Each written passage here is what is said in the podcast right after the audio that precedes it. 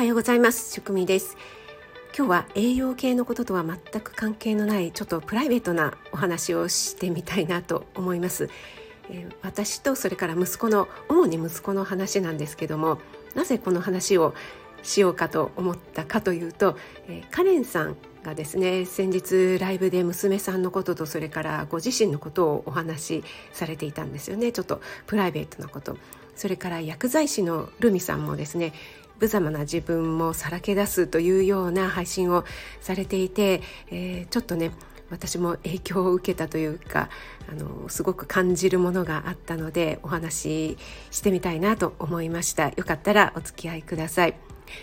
えー、息子私ねあの一人息子なんですけども息子とは一緒に料理作ったりとか哲学チャンネルを一緒にねやるぐらい結構仲がいいんですけど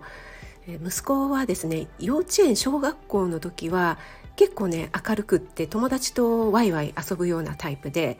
で結構ねあの女の子でも女の子にモテたりとかねしてたんですよねその頃はあの本人曰くモテ期は幼稚園で終わったって言ってますけども まさにそんな感じでで遊びに来たりとかあとはお友達連れてきたりっていうようなこともよくありましたね。で中学高校に入って特に高校生ぐらいからですかね。あんまり友達と遊ばなくなってまあたまにはあったんですけどもあのお友達の家に泊まりに行ったりとかねいうこともあったんですけどもまああんまり聞いたことがなくて普通高校生ぐらいだとなんかね友達とどっか遊びに行ってくるとか映画見てくるとかね結構親の目を盗んでまで行きたいような年頃なんじゃないかなって私は勝手に思ったりしてたんですけどもそんなことがあんまりなかったもんですから結構ね心配していたんですね。で大学に入ってからそれにますます拍車がかかりましてまた哲学科なんていうちょっとね理屈っぽい科に入ってしまったもんですから大学ではまあほぼ友達ゼロ状態でいやこれ大丈夫なのかなこの子なんかすごいね寂しい人みたいにね 思ってしまってたんですよね。自分が大学の頃ってサークルに入ったりとかね部活動みたいのやったりして結構ね こうワイワイやっていたのでその頃が懐かしいというか一番こう青春 楽しい時期っていう時になんか何にもそういうのやらないでいやこの子楽しいのかななんて勝手にね思っていたんですよね。なので大学に入学してからしばらくはあのサークルみたいの入らないのとかって結構ね声かけてみたりしてたんですよね。でまああのそういうチャラチャラしたサークルっていうね何もそういうサークルではなくて例えばこう趣味みたいな何でしょうね息子だったら本とか好きなので読書サークルみたいなそういうのでもいいしなんて思ったんですけども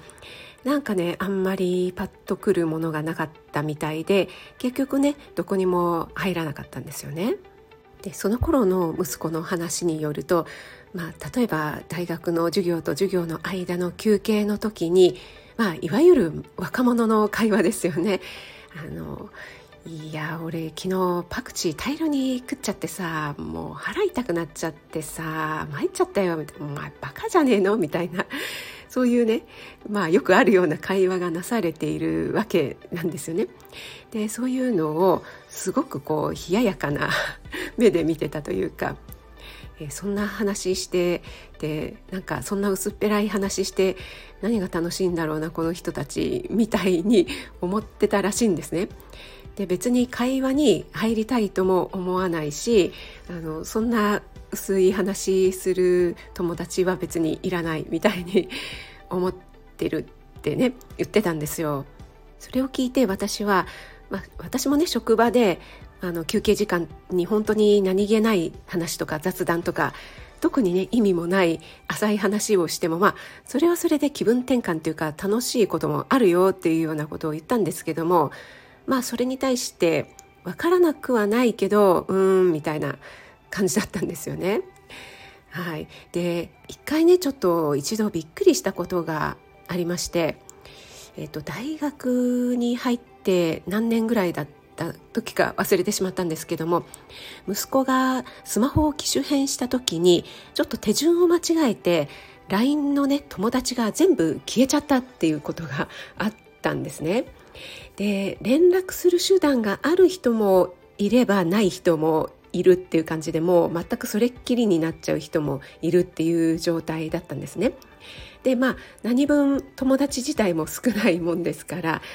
もう友達ゼロ状態になってしまったんですよそれでこう、ね、すぐに連絡つけるつけられるような友達がね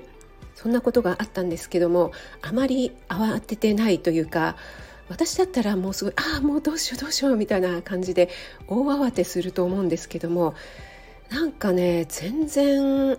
もしかしたら慌ててたのかもしれないんですけども慌ててるように見えなかったんですよね。で私の方が「えどうするの?」って言ったら「うんまあね連絡つけたかったらなんとか向こうから連絡つけてくるでしょう」みたいな感じで、まあ、こっちからも連絡したければまああの連絡する手段はないこともないしみたいな感じだったんですよね。その時も私はいやちょっとこの子変わってるなっていうか、まあ、よく言えば腹が据わってるっていうんでしょうかね動じないっていうか。で何て言うんですかねやっぱりいつも周りに人がいて賑やかな人っていうんですかねそういう人がすごく人気者っていうか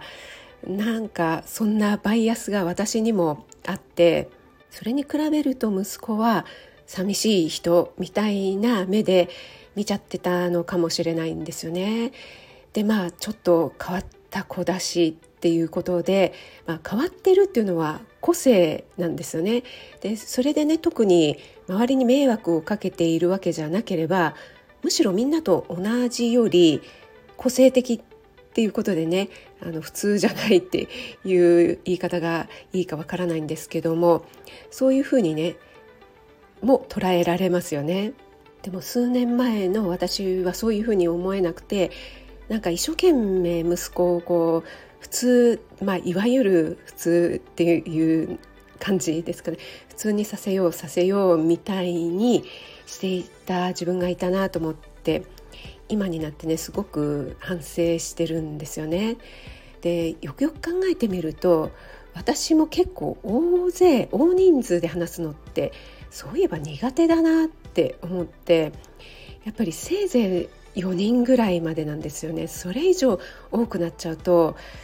なんかみんなと話ができないしだんだんだんだんこう黙ってきちゃうタイプなんですよね。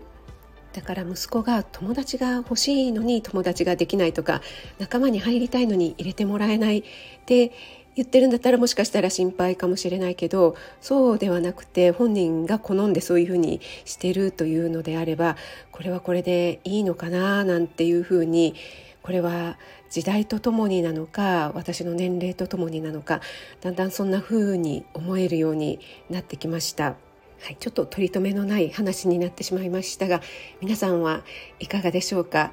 今日は一生懸命普通にさせようと息子を普通にさせようとしていた自分への反省と友達がいない友達が少なくても